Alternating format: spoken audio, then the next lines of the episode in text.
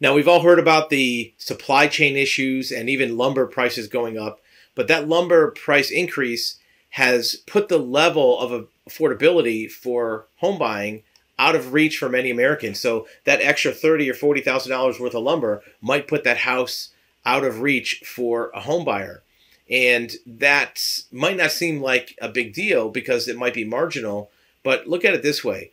For house hunters, that means an average of $36,000 on the price of a house. Well, if the median price of a house is about 350, that's more than 10% increase in the price of a house. And this has gotten even worse since the article came out.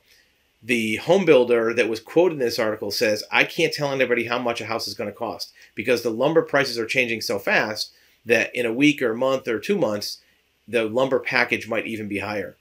Another factor is that people are leaving big cities and buying homes in the suburbs. Well, suburb property construction is a bigger footprint, more lumber, more square footage. So that house might take two times the lumber package than an in town duplex or townhouse, where you have a separate single family dwelling, even zero lot line, it's going to take almost twice the lumber as a townhouse, and that's also pushing up the price of new home construction.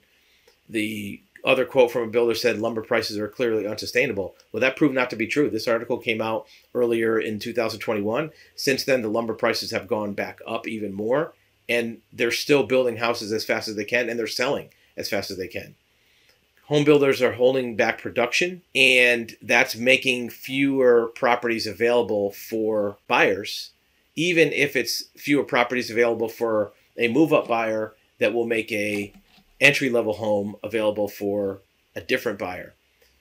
The lumber price by itself isn't so much an issue. It's more of what it's doing to the margin of available homes for home buyers in every level of the market whether it's entry level mid level, or even upscale homes, the lumber availability and lumber pricing combined with the supply of workers that can build these houses is keeping the home market being chased by buyers. Where if you're a buyer, the fastest that you save money and increase your budget, the home price is accelerating faster than you can increase what your budget's going to be or what your down payment's going to be.